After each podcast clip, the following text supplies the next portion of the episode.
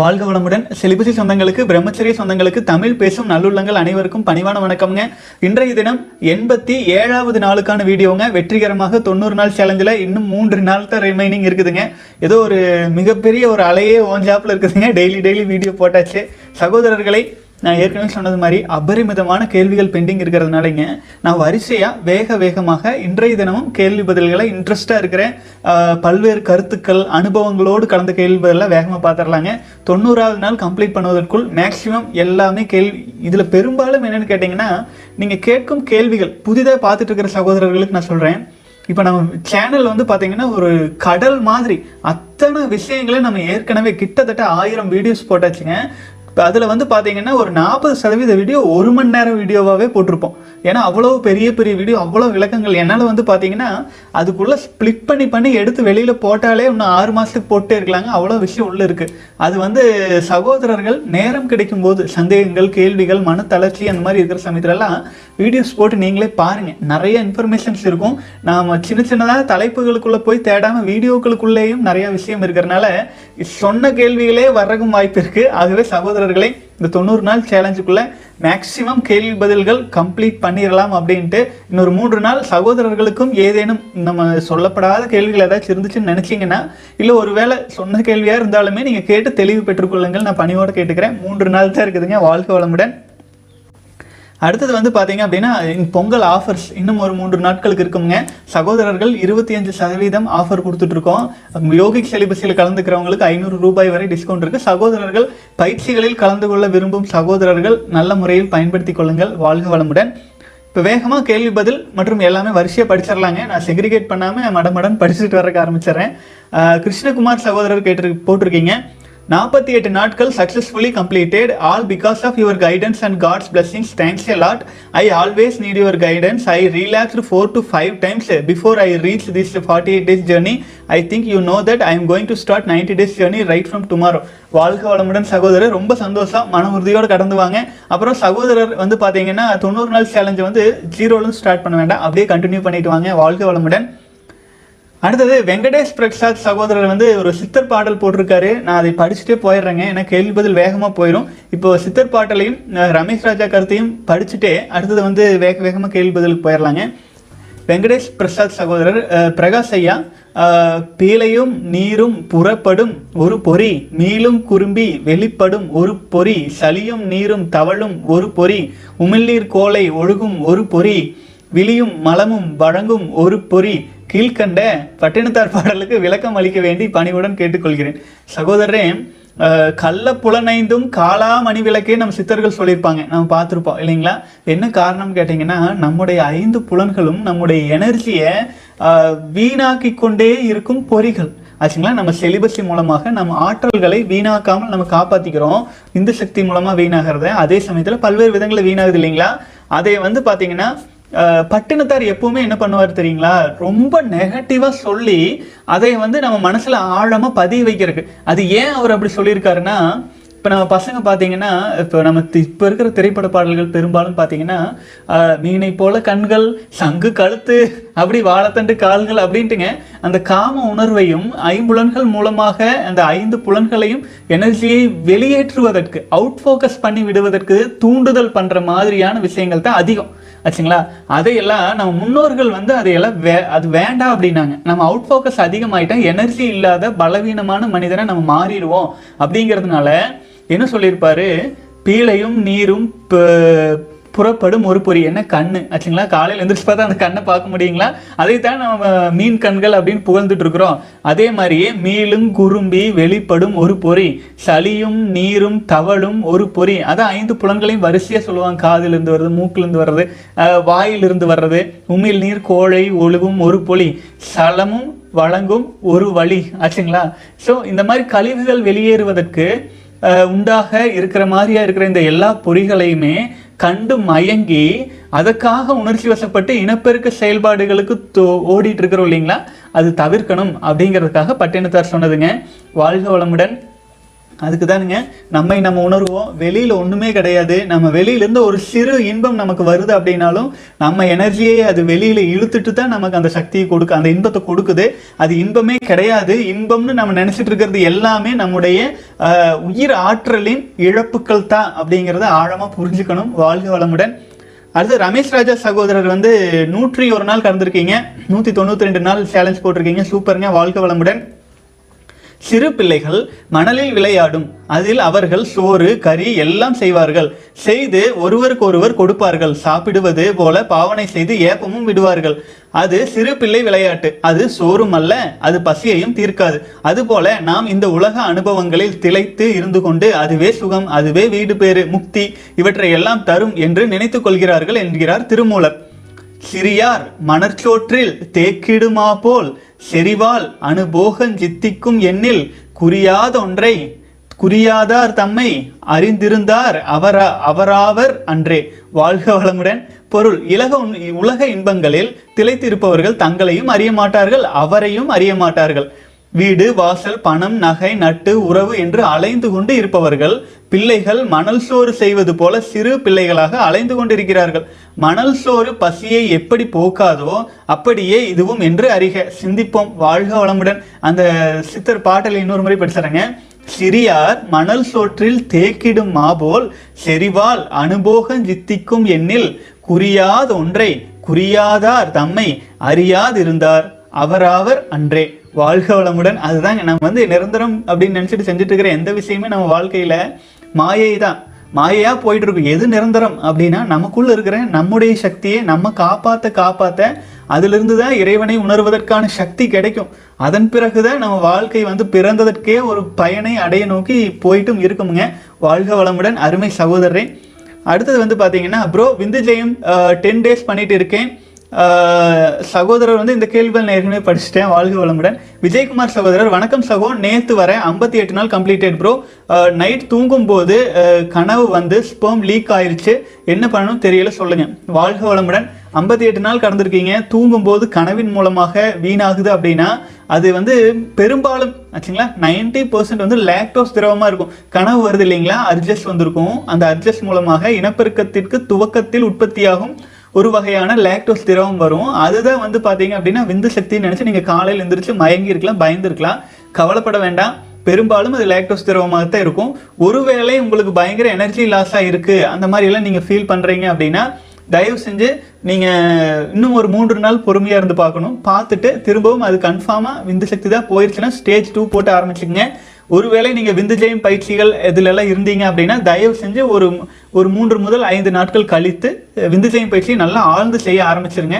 So இந்த மாதிரியாக வீணாகும் போது நாமே அறியாது வீணாகிற சமயத்தில் போகிற எனர்ஜி எல்லாமே அந்த பயிற்சியின் மூலமாக நமக்குள்ளாக நம்ம இருத்தி கொள்ள முடியும். வாழ்க வளமுடன். அடுத்து சகோதரர் சொல்லியிருக்கீங்க, PSM மாஸ் அப்படிங்கிற சகோதரர், நான் சுய இளம் இன்பத்தில் விழுந்த காலம், அப்போது எனக்கு வயது 12 இருக்கும். காமம் என்றால் என்ன என்று தெரியாது. 7ஆம் வகுப்பு படித்துக் கொண்டிருந்தேன். என் நண்பனுடன் வகுப்பில் 2வது பெஞ்சில் உட்கார்ந்து என் படிப்பில் மட்டும் கவனம் செலுத்தி நண்பனுடன் சந்தோஷமாக இருந்தேன். ஒரு நாள் என் வகுப்பு சார் உயரமாக இருக்கும் மாணவர்களை பின்னிருக்கையில் இருக்க வைத்தார். அதில் நான் கடைசி இருக்கையில் தள்ளப்பட்டேன். அங்கே நான் என் வாழ்க்கை சீரழிக்க ஒரு மிருகம் இருந்தது. அதாவது ஒரு மாணவன், இப்போது கடைசி இருக்கையில் நானும் அவனும் மட்டும்தான் இருந்தோம். அப்போது ஒரு நாள் வகுப்பு நடந்து கொண்டிருந்தது. நான் யதார்த்தமாக அவனை பார்த்தேன். அப்போது அவன் அவனுடைய ஆண் உறுப்பை வைத்து சுய இன்பம் செய்யும் வேலையில் இருந்தான். என்ன செய்வது என்று திகைத்து போய்விட்டேன். எனக்கு முதலில் ஒன்றும் தெரியவில்லை. 2 மாத காலம் சென்றதும் அவன் தினமும் இவ்வாறு செய்வதை பார்த்து எனக்கும் பழகியது. அதன் பின்பு 1 வருடத்தில் உச்சகட்ட இன்பத்தில் விந்து வெளிப்படத் தொடங்கியது. முதலில் நான் பயந்து விட்டேன். அதன் பிறகு விந்து சக்தியை பற்றி தெரிந்து கொண்டேன். அதன் பிறகு சுய இன்பம் தினமும் அனுபவித்தேன். முதலில் எனக்கு எந்த பாதிப்பும் இல்லை. ஒரு 4 வருடம் கடந்த பிறகு பாதிப்பு தெரிய வந்தது. கை கால் நடுக்கம், படப்படப்பு, விந்து முந்துதல், ஆண்குறி சிறுத்தல், உடல் பலவீனம், எந்த வேலையும் சரியாக செய்ய முடியாமை, பயம், நரம்பு பலவீனம் இவை அனைத்தும் என் வாழ்க்கையை நரகமாக்கிவிட்டது. இதனால் மிகுந்த மன உளைச்சலுக்கு ஆளானேன். இப்போது வயது 23, வருட தொடக்கத்திலிருந்து செலிபஸை ஃபாலோ செய்கிறேன். இவை அனைத்தும் எனக்கு சீக்கிரமாக குணமாக எனக்காக செலிபஸை சொந்தங்களை இறைவனிடம் வேண்டிக் கொள்ளுங்கள். இப்போதும் இதை நான் கைவிட்டதற்கு முழு காரணம் நம் பிரகாஷ் அண்ணா தான். அவர் எல்லா புகழும் பெற்று நீடூழி வாழ்வர். மேலும் இன்றுடன் 10வது நாள் 90 நாள் கடக்கும் போது நல்ல மாற்றம் ஏற்படும் என்ற நம்பிக்கையில் இறைவனை மீது பாரத்தை போட்டு வாழ்க வளமுடன் சகோதரரை. மன உறுதியோடு வாங்க. அதாவதுங்க ஒருத்தருக்குமே இந்த அனுபவங்கள் கடந்து தான் வந்திருக்காங்க, இந்த சுய இன்பம்ங்கிற அந்த கொடுமையை. ஏன்னா அது தவறு அப்படின்னு எடுத்து சொல்கிறதுக்கு சரியான ஆட்கள் அந்தந்த வயதில் முன்னோர் காலத்தில் இருந்தாங்க, இப்போ இல்லை, இப்போ வெக்கப்பட்டுக்கிறாங்க. இப்போ இதை பற்றி பேசினாலே இதெல்லாம் வந்து ஒரு பொழப்பா, இதெல்லாம் என்னது, நம்மளோட அஸ்திவாரமே இதுதான், அந்த அடிப்படை கூட தெரியாமல் குழந்தைத்தனமாக பேசுகிறாங்க. ஸோ அப்படித்தான் ஒரு வாழ்க்கை முறையே, ஒரு தலைமுறையே இந்த மாதிரி மாறிடுச்சுங்க. ரொம்ப விஞ்ஞானத்தில் வளர்ந்துட்டு தான் பெருமையாக பேசிட்டு பெருசாக பண்ணிகிட்டு இருக்காங்க. கையில் மொபைல் ஃபோன் இருக்கிறது மட்டும்தான் வளர்ச்சி, மற்றபடிக்கு எல்லா விதத்துலேயுமே நம்ம கீழ் நோக்கிய பயணமாக மாறிடுச்சு. அந்த கையில் இருக்கும் கேட்ஜெட்ஸே அதுக்கு ஒரு பெரிய துணையாக மாறிட்டு இருக்குதுங்க.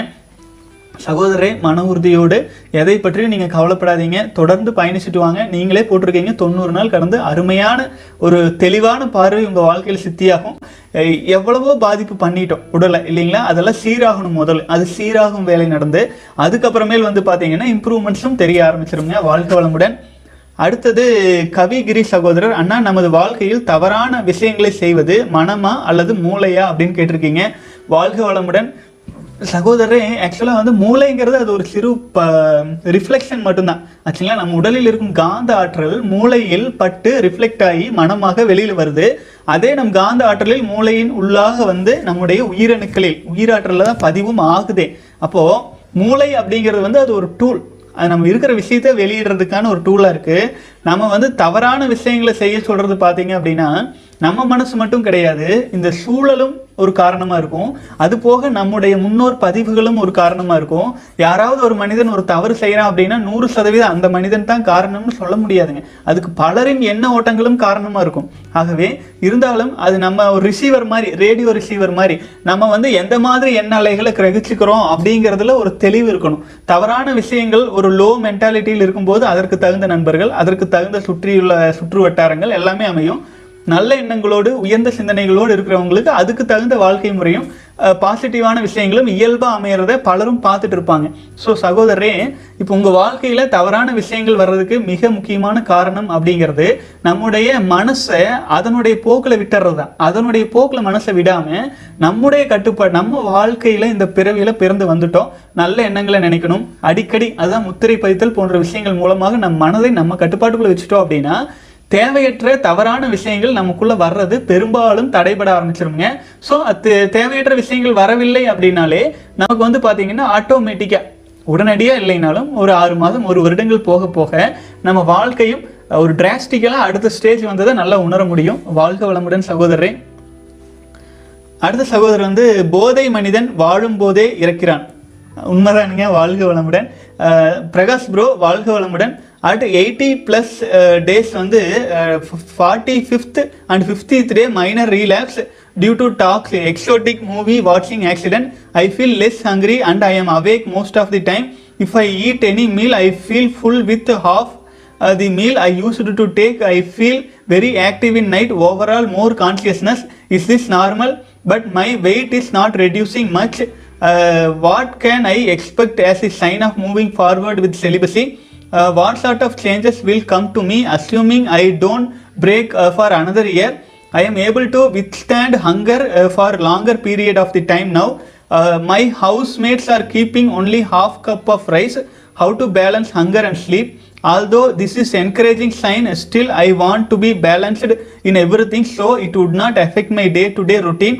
Please give me your insight and I understand how the body behaves. வாழ்க வளமுடன் சகோதரே. அதாவது நம்ம செலிபஸை ஃபாலோ பண்ணுறோம் அப்படிங்கும்போது இப்போது இன்னொரு சின்ன உதாரணம், நம்ம முன்னே என்ன பண்ணிகிட்டு இருப்போம், நம்ம சாப்பிட்ற உணவு 7 தாதுக்களாக மாறி விந்து சக்தியாகவும் மாறும் நம்ம அட்ஜஸ்ட் கொடுக்கும்போது. அப்போ நம்ம அட்ஜஸ்ட்டை கொடுத்து அதன் மூலமாக வீணாக்கிட்டே இருந்தோம். இப்போ அது வீணாக்கிறத நிறுத்தியிருக்கோம். நிறுத்தினா உடல் என்ன பண்ணும், ஐம்புலன்கள் மூலமாக வீணாக்க முடியுமா பார்க்கும். நம்ம அதையும் தியானம் மெடிடேஷன் மூலமாக கண்ட்ரோல் பண்ணிகிட்டு இருக்கோம். அப்போ என்னாகும், ஆட்டோமேட்டிக்காகவே ஒரு பாத்திரத்தில் தண்ணி ஃபுல்லாக இருக்குது அப்படின்னா புதுதாக தண்ணியை அதை அக்செப்ட் பண்ணாது, பொங்கி தான் வலியும். கரெக்டுங்களா? அதே மாதிரி நம்மக்கிட்ட அபரிமிதமான எனர்ஜி இருக்குது, அப்போ அதை வந்து நம்ம யூட்டிலைஸ் ப்ராப்பராக பண்ணல, அதை முழுமையாக யூட்டிலைஸ் பண்ணாமல் உள்ளுக்குள்ளே சேமிச்சுட்டே இருக்கோம். அப்போது அதுக்கு தான் ஆழ்நிலை தியானங்கள், தவமுறைகள் எல்லாம் செய்யணும். அது கூட யோக பயிற்சிகள், யோகாசனங்களை எல்லாம் ஆழ்ந்து செய்ய ஆரம்பித்தோன்னா அது வந்து அந்த உடலுக்குள்ளே வந்து பார்த்தீங்க அப்படின்னா அந்த எனர்ஜி ஒரு வலிமையை ஏற்றிட்டே ஒரு கல்பதேகமாகும் வரை உடல் போகும். உடல் வந்துங்க சாதாரண இது தோல் அப்படின்ட்டு இல்லைங்க, காலம் செல்ல செல்ல ஒளி உடம்பாக மாறும் அளவுக்கு ஆச்சுங்களா. சித்தர்கள் வந்து நினச்ச இடத்துல மறைஞ்சாங்க, 8 சித்துக்களை அடைஞ்சாங்க, அதெல்லாம் எப்படி நினச்சிட்டு இருக்கீங்க? இந்த மாதிரி எனர்ஜியை ரீசார்ஜ் செய்ய செய்ய செய்ய செய்ய தனக்குள்ள அது டைமென்ஷனே வேறு. இப்போ இருக்கிற 6 அறிவு வச்சுட்டெல்லாம் அது கால்குலேட்டே பண்ண முடியாது, அவர்கள் நிலையே வேறேங்க. அப்போ அந்த நிலைக்கு நம்ம படிப்படியாக எடுத்துகிட்டு போகும். அதுக்கு யாராச்சும் குரு வேணுமா? வேண்டியதே கிடையாது. அதுதான் அகத்தியர்லேருந்து திருமூலர்லேருந்து நமக்கு நாமளே குருவாகவும் மாறுவோம் ஆச்சுங்களா. அதுக்கு எனர்ஜியை நமக்குள்ளாக ரீசார்ஜ் பண்ணுறது தான். நீங்கள் உணவு பசி எடுக்கல அப்படின்னா உணவு வந்து ஒரு குறிப்பிட்ட காலம் செல்ல செல்ல இன்னொரு விஷயம் என்னென்னு கேட்டிங்கன்னா, உணவின் மூலமாக மட்டுமே உடம்பு சக்தி எடுக்கணுங்கிறதே இல்லை. சூரிய வெளிச்சத்தில் போகும்போதே சன்லைட் மூலமாக கூட உடலானது எனர்ஜியை கிராப் பண்ணும், அந்த புது புது கதவுகள் திறந்துடும். அப்போது பசிங்கிறது ரொம்ப குறைவு, ரொம்ப ரேராக இருக்கும். 1 நாளைக்கு 1 முறை சாப்பிடுவாங்க, 2 நாளைக்கு ஒருக்கா, வாரம் 1 முறை சூரிய வெளிச்சத்தில் நின்னாலே எனர்ஜி வந்து உள்ளே போய்க்கொண்டு டவுன் பண்ணுவாங்க. அந்த அளவுக்கு உடல் வந்து பக்குவம் அடைஞ்சிட்டே வரும். இந்த ஆல்கமிக் அப்படின்னு சொல்லுவாங்க, அந்த மாதிரி சேஞ்சஸ் நடக்குங்க. இப்போ நம்ம வந்து பார்த்தீங்கன்னா இப்போ இந்த காலகட்டத்தில் வாழ்ந்துட்டு இருக்கிறோம். இந்த சமுதாயத்துக்கு ஒத்தும் உதவியும் வாழணும். நம்ம முன்னோர்கள் சித்தர்கள்லாம் மிகப்பெரிய யோகிகள், பல விஷயங்களே அறிஞ்சு அவங்க சொல்லிட்டாங்க. அது எல்லாத்தையும் நம்ம வாழ்க்கையில் இம்ப்ளிமெண்ட் பண்ண முடியுமா? தெரியாது. ஆனாலும் நம்மளால் என்ற அளவுக்கு இப்போ உங்களுக்கு உங்கள் உடல் என்ன சொல்லுதுன்னு கவனிங்க. அதுக்கு நீங்கள் அதிகப்படியான யோக பயிற்சிகளை நீங்கள் எடுத்துக்க ஆரம்பிச்சிங்கன்னா பசிங்கிறது நார்மல் ஆயிரும். அதுக்கடுத்து உறக்கம் வந்து வராத நேரங்களில் உடல் தியானத்துக்கு முக்கியத்துவம் கொடுங்க. ஆள் நிலையாக அமைதியாக அமர்ந்து தியானம் பண்ண ஆரம்பிச்சிருங்க. அப்போது கொஞ்சம் கொஞ்சமாக அந்த எனர்ஜியை எப்படி யூட்டிலைஸ் பண்ணிக்கலான்னு பாருங்கள். அப்புறம் வயிறு கேப் கிடைக்கும்போது அதே பசிக்கும், அப்புறம் சாப்பிடுங்க. ஸோ தொடர்ந்து பயணிக்கலாம். அப்புறம் வந்து வெயிட் வந்து கம்மியாச்சு ஆகலைங்கிறதும் சரியாகும். அது வந்து பார்த்தீங்கன்னா உணவு நீங்கள் குறைச்சாலுமே வெயிட் வந்து குறையாம தான் இருக்கும். நானே பல முறை அனுபவிச்சுருக்குறேங்க. உணவே இல்லாமல் இருக்கிற டைம் இருந்தால் கூட 2 நாள் 3 நாள் இருந்தால் கூட ஒன்றும் குறையாது.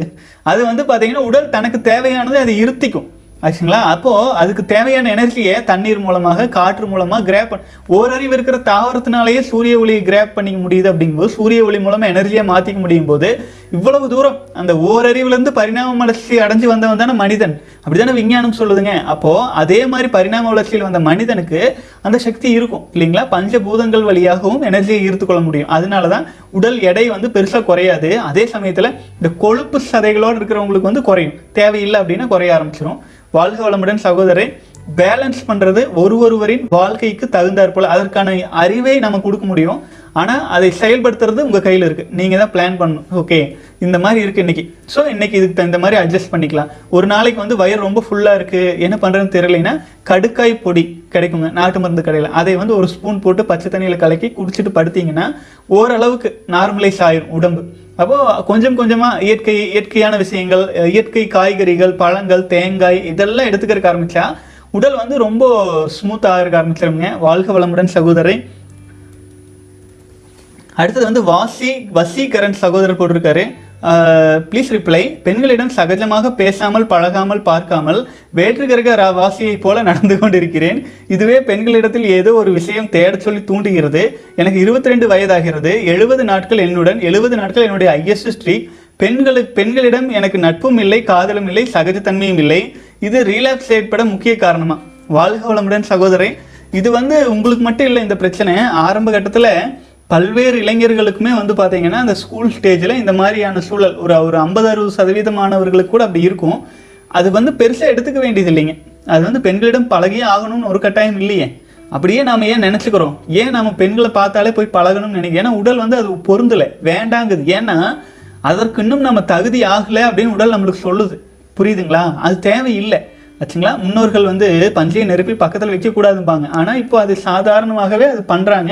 ஸ்கூலே வந்து பார்த்திங்கன்னா பக்கத்தில் இருந்து படிக்கட்டுங்கிற மாதிரி பண்ணி வச்சுருக்காங்க. ஸோ நம்ம அது ஒன்றும் பேச வேண்டியதில்லை. அது பேசினா வேறு இடத்துக்கு எடுத்துகிட்டு போயிடும்.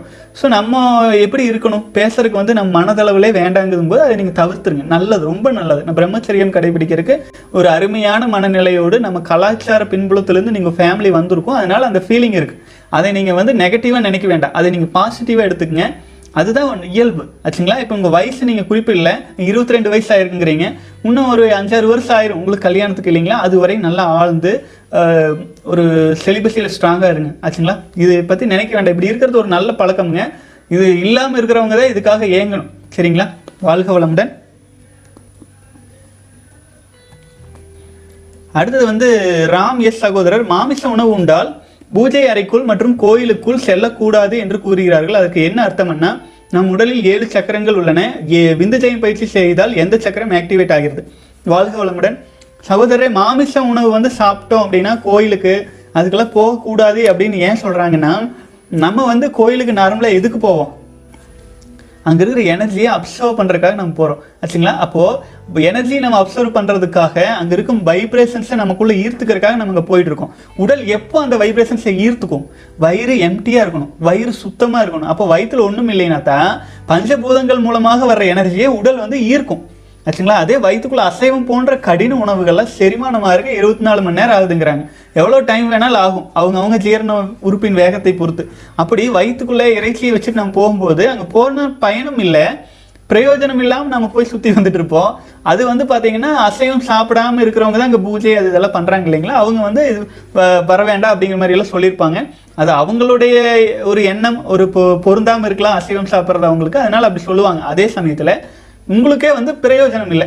கோயிலுக்கு போனீங்கன்னா அசைவம் சாப்பிட்டு போனால் நம்ம மனசே பொருந்தாது. ஏன்னா உழுகுழுக்கிறதே செரிமானம் ஆகலை, அங்கே போய் நம்ம எப்படி எனர்ஜி கிராப் பண்ணுறது அப்படிங்கிற மாதிரி இருக்கும். வாழ்க்கை வளமுடன். அடுத்தது 7 சக்கரங்கள் உள்ளன. விந்துஜயம் பயிற்சி செய்தால் எந்த சக்கரம் ஆக்டிவேட் ஆகிறது?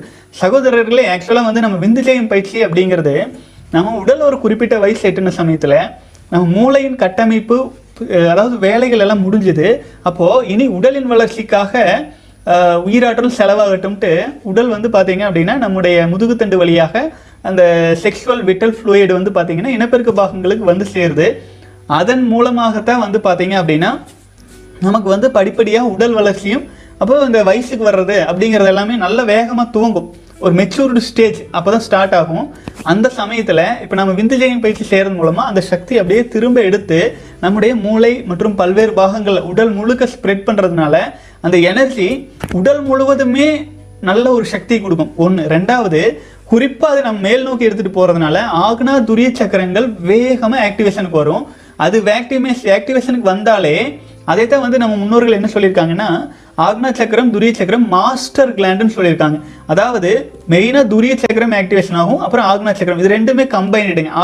ஆக்னா சக்கரத்தில் ஆழ்ந்து போகையில் துரியம் ஆக்டிவேட் ஆகிடும், துரியம் ஆழ்ந்து போயிட்டு இருக்கையில ஆக்னாவும் ஆக்டிவேட் ஆகிடும். இந்த ரெண்டு சக்கரமும் நெருங்கிய தொடர்போடு இருக்கும். இந்த ரெண்டு சக்கரமும் மாஸ்டர் கிளாண்ட். இந்த ரெண்டு ஆக்டிவேட் ஆனாலே மீதமுள்ள கீழ்நிலை சக்கரங்கள்னு சொல்லுவாங்க 5 சக்கரங்கள், நம்ம விரலால் டச் வச்சாலே நம்ம காந்தத்தை வச்சு தானாகவே ஆக்டிவேட் ஆகிற சக்கரங்கள். ஆகவே இந்த 5 சக்கரங்களையுமே இந்த ஆக்னா மற்றும் துரிய சக்கரங்கள் தேவைக்கேற்றால் போல ஆக்டிவேஷன் பண்ணிக்கும் ஆச்சுங்களா. வயிற்றுல கோளாறு இருந்துச்சுன்னா உடனே வந்து பார்த்தீங்கன்னா நம்முடைய தொப்புள் மையத்தில் இருக்கும் சக்கரம், அதாவது வந்து பார்த்தீங்க அப்படின்னா மூலாதாரம், சுவாதிஷ்டானம், மணிப்பூரகம், அநாகதம், விசுக்தி, தொப்புள் மையத்தில் இருக்கும் சக்கரம் மட்டுமின்றி இந்த 5 வகையான சக்கரங்களுமே ஆக்டிவேஷன் பண்ணும். த்ரோட் ப்ராப்ளம் வரையில் பார்த்தீங்கன்னா விசுக்தி சக்கரமும், அப்புறம் இதே இதயத்தில் மற்றும் வந்து ஏதாச்சும் ஒரு தேவையற்ற பயம் அதெல்லாம் வரும்போது பார்த்தீங்க அப்படின்னா அநாகத சக்கரமும், அப்புறம் மணிப்பூரக சக்கரம் எல்லாமே ஆக்டிவேஷன் ஆகும். ஆட்டோமேட்டிக்காக அதை கண்ட்ரோல் பண்ணுறது ஆக்னா துரிய சக்கரங்கள். அதனால தான் வந்து பார்த்தீங்கன்னா விந்துஜயம் பயிற்சி வந்து பார்த்தீங்கன்னா இருக்கிற யோகங்களுக்கெல்லாம் எக்ஸ்ட்ரீம் யோகம் அப்படின்னு சொல்லுவாங்க, உச்சகட்ட யோக பயிற்சி அப்படிங்கிறது.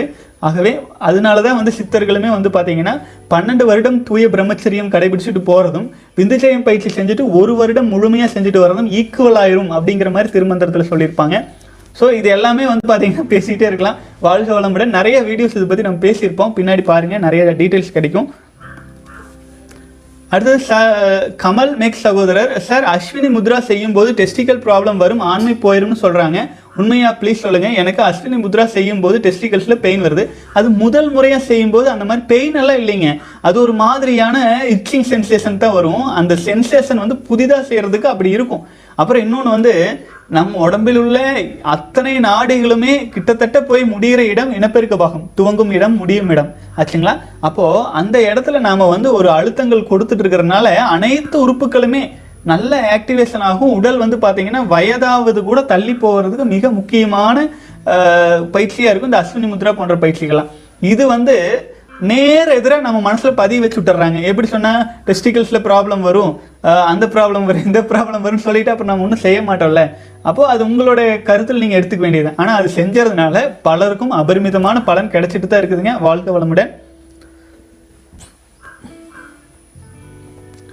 அடுத்தது சகோதரர் கேட்டிருக்கீங்க, வயது 32, இன்னும் திருமணமாகவில்லை, 16 வருடங்கள் சுய இன்பம் செய்து வருகிறேன். அதீத சுய இன்பம். விரைப்பகுதியில் நரம்பு சுருள் ஏற்பட்டு விட்டது. இடது விரையில் விந்து நாள நீர்க்கட்டி வந்துவிட்டது. உடல் மெலிந்து விட்டது. விந்து உற்பத்தி குறைந்து விட்டது. விரைப்புத்தன்மை குறைந்து விட்டது. ஆண்குறி சுற்றி நரம்பு சுருள் தெரிகிறது. விரைப்பை சுருங்கிவிட்டது. மீண்டும் பழைய நிலைக்கு எத்தனை வருடமாகும்? நான் திருமணம் செய்து கொள்ளலாமா? உணவு முறை உள்ளதா? உங்கள் பதிலுக்கு காத்திருக்கிறேன். வாழ்க வளமுடன், சதீஷ்குமார். சகோதரே, மன உறுதியோடு செலிபஸியில் நீங்கள் 90 நாள் கடந்து வாங்க. வயசு 32 ஆயிருக்கு, 90 நாள் கடந்து வாங்க. கண்டிப்பாக உடலானது தனக்கான எனர்ஜி வந்து செலிபஸி ஃபாலோ பண்ணுறது மூலமாக வர்ற எனர்ஜி முதலில் ஃபிக்ஸ் பண்ணுற பாகம் எதுன்னு கேட்டிங்கன்னா இனப்பெருக்கு பாகம் தான். அதனால உங்களுக்கு வந்து பார்த்தீங்கன்னா முதல்ல விரைவாக இனப்பெருக்க உறுப்புகள் சீராகும். ஒவ்வொரு உடலின் அடிப்படையே வந்து பார்த்தீங்கன்னா இனப்பெருக்கம் அப்படிங்கிறது டாப் மோஸ்ட் ப்ரையாரிட்டி கொடுக்க உடல் ஆச்சுங்களா. நம்ம உயிரணுக்கள் வந்து உற்பத்தி ஆகிறதே பார்த்தீங்கன்னா விந்து சக்தியாக கன்வெர்ட் ஆகையில் ஹையஸ்ட் குவாலிட்டி பிளட்டு தான் வந்து பார்த்தீங்கன்னா விந்தணுக்களாக உயிரணுக்களாக கன்வர்ஷன் ஆகிறதா நம்ம சித்த ஆயுர்வேத மருத்துவத்தில் எல்லாம் சொல்கிறாங்க. அப்படி இருக்கும்போது உங்களுக்கு வந்து இனப்பெருக்க உறுப்புகளில் சிறு சிறு குறைபாடுகளாக உங்களுக்கு தெரிவது மிக விரைவில் குணமடையும். ஆகவே செலிபஸில் ஸ்ட்ராங்காக வாங்க. 15 நாளெல்லாம் கிடக்கும்போது விந்துச்சயம் பயிற்சியும் சேர்த்து எடுத்துக்கங்க. உங்களுக்கு வந்து ஒரு அருமையான மாற்றங்கள் வாழ்க்கையில் வர்றதுக்கு ஆரம்பிச்சிடும். அதுக்கு முக்கியமாக காரணமாக வந்து பார்த்தீங்க அப்படின்னா உங்கள்கிட்ட இருக்கிற நீங்கள் ஃபாலோ பண்ணிட்டு இருக்கிற செலிபஸையும் அப்புறம் இந்த பயிற்சி முறைகள் கலந்து கொண்டீர்கள்னா தியானத்தையும் விந்துச்சயம் பயிற்சியும் சேர்த்து செய்யும்போது எல்லாம் ஒரு சப்போர்ட்டிவ் ஃபோர்ஸாக இருக்கும். 32 வயசு ஆச்சு, குறைஞ்சபட்சம் ஒரு 3 முறை 48 நாள் விந்துச்சயம் பயிற்சியோடு நீங்கள் முடிச்சிங்கன்னா பெரும்பாலான குறைபாடுகள் சீராகிறதுக்கு 100% வாய்ப்பு இருக்குதுங்க. மன உறுதியோடு ஃபாலோ பண்ணுங்கள். வாழ்க வளமுடன். அடுத்தது வந்து பார்த்தீங்கன்னா ராம் சகோதரர் போட்டிருக்கீங்க. From June 2020 I started follow celibacy. Maximum 20 days தான் மாஸ்டர்பேட் பண்ணாமல் இருந்தேன். 6 மாதத்தில் நிறைய டைம் சுய இன்பம் பண்ணிட்டேன். செலிபஸி ஃபாலோ பண்ணவே முடியல. இவர் வீடியோ பார்ப்பேன், அப்புறம் 10 நாள் அப்புறம் பான் பார்த்துட்டு மறுபடியும் சுய இன்பம் பண்ணிடுவேன். இப்படியே 6 மாதம் போயிடுச்சு. ஃபைனலி சாமி கிட்ட போய் கற்பூரம் அணைச்சு ப்ராமிஸ் பண்ணிட்டேன், இனிமேல் ஆபாச படங்கள் பார்க்க மாட்டேன்னு. இப்போது 46 நாள் நான் கம்ப்ளீட் பண்ணிட்டேன். இப்போது அர்ஜெல்லாம் சுத்தமாக போயிடுச்சு. ஸோ மை டிப்ஸ், சாமி படத்தில் போய் ப்ராமிஸ் பண்ணுங்கள். மேபி அப்போவாச்சும் பயந்து சுய இன்பம் பண்ணாமல் இருப்போம். வாழ்க வளமுடன். சகோதரர் சொன்னது சில சகோதரர்களுக்கு ஆழமாக புரியும். ஃபாலோ பண்ணி வெளியில் வர முடியாமல் இருக்கிறத அப்படின்னு சொல்லிட்டு இருக்கிறதுனால இது நல்லா பயன்படுத்திக்கோங்க. வாழ்க வளமுடன் சகோதரர்களே. ஆல்மோஸ்ட் 30 மினிட்ஸ் ஆயிடுச்சுங்க. ஸோ இன்றைய தினம் கேள்வி பதில் இதோடு ஸ்டாப் பண்ணிக்கலாம். மீண்டும் இனிமேல் வந்து பார்த்தீங்கன்னா நம்ம சேனலில் முக்கியத்துவம் கொடுத்து கான்டென்ட்ஸுக்கு சகோதரர்கள் வியூஸ் வருது அது இதுன்னு எதுவுமே இல்லாமல் முக்கியமாக சகோதரர்களுக்கு பயன்படக்கூடிய மிக மிக முக்கியமான அந்த சித்தர் புத்தகங்கள் எல்லாமே படித்து அப்லோட் பண்ணலான் இருக்குதுங்க. தொடர்ந்து பயணிக்கலாம். நம்ம சோசியல் மீடியா இணையதளம் மிக விரைவில் ரிலீஸ் பண்ணிடலாம். அது எவ்வளோ தூரம் போகும் என்னன்னு தெரியலைங்க. இருந்தாலும் நம்மளால் ஆன கடமையை செய்வோம். நடக்கிற மாதிரி நடக்கட்டும். வாழ்க வளமுடன். தொடர்ந்து பயணிக்கலாமுங்க. உங்கள் கேள்விகள் சந்தேகங்கள் எது இருந்தாலும் அடுத்த 3 நாட்களுக்கு நீங்கள் தயவு செஞ்சு கமெண்ட்ஸில் அல்லது இமெயிலில் காண்டாக்ட் பண்ணுங்கள். அதன் பிறகு எந்த மாதிரியாக நம்ம எடுத்துகிட்டு போகலாம் அப்படின்ட்டு நம்ம டிஸ்கஸ் பண்ணலாம். உங்களுக்கு ஏதேனும் ஐடியா இருந்துச்சுனாலும் சொல்லுங்கள். டெய்லி வீடியோ போட்டே இருக்கோம். இது பலருக்கும் வந்து கன்வீனியன்ஸ் குறைவாக இருக்குதுன்னு என்னால் ஃபீல் பண்ண முடியுதுங்க. டெய்லி 1/2 மணி நேரம் 1 மணி நேரம் உட்காந்து மொபைல் பாட்டே இருக்கிறதுக்கு. ஸோ வாரம் 2 முறையோ அந்த மாதிரி கொஞ்சம் சேஞ்ச் பண்ணிக்கலாம். மற்ற நாட்களில் இந்த சித்தர் புத்தகங்களுக்கெல்லாம் முக்கியத்துவம் கொடுத்து போடலாமா அப்படின்ட்டு ஒன்றும் தெளிவான முடிவு எதுவுமே யோசிக்கலைங்க. பல சகோதரர்களின் கருத்துக்களை வச்சு அனலைஸ் பண்ணி நம்ம பண்ணலாம் அப்படின்ட்டுங்க. மேலும் பொங்கலுக்கு ஆஃபர் இருக்கிறத சகோதரர்கள் பயன்படுத்தி கொள்ளுங்கள். தொடர்ந்து பயணிக்கலாம். வாழ்க வளமுடன்.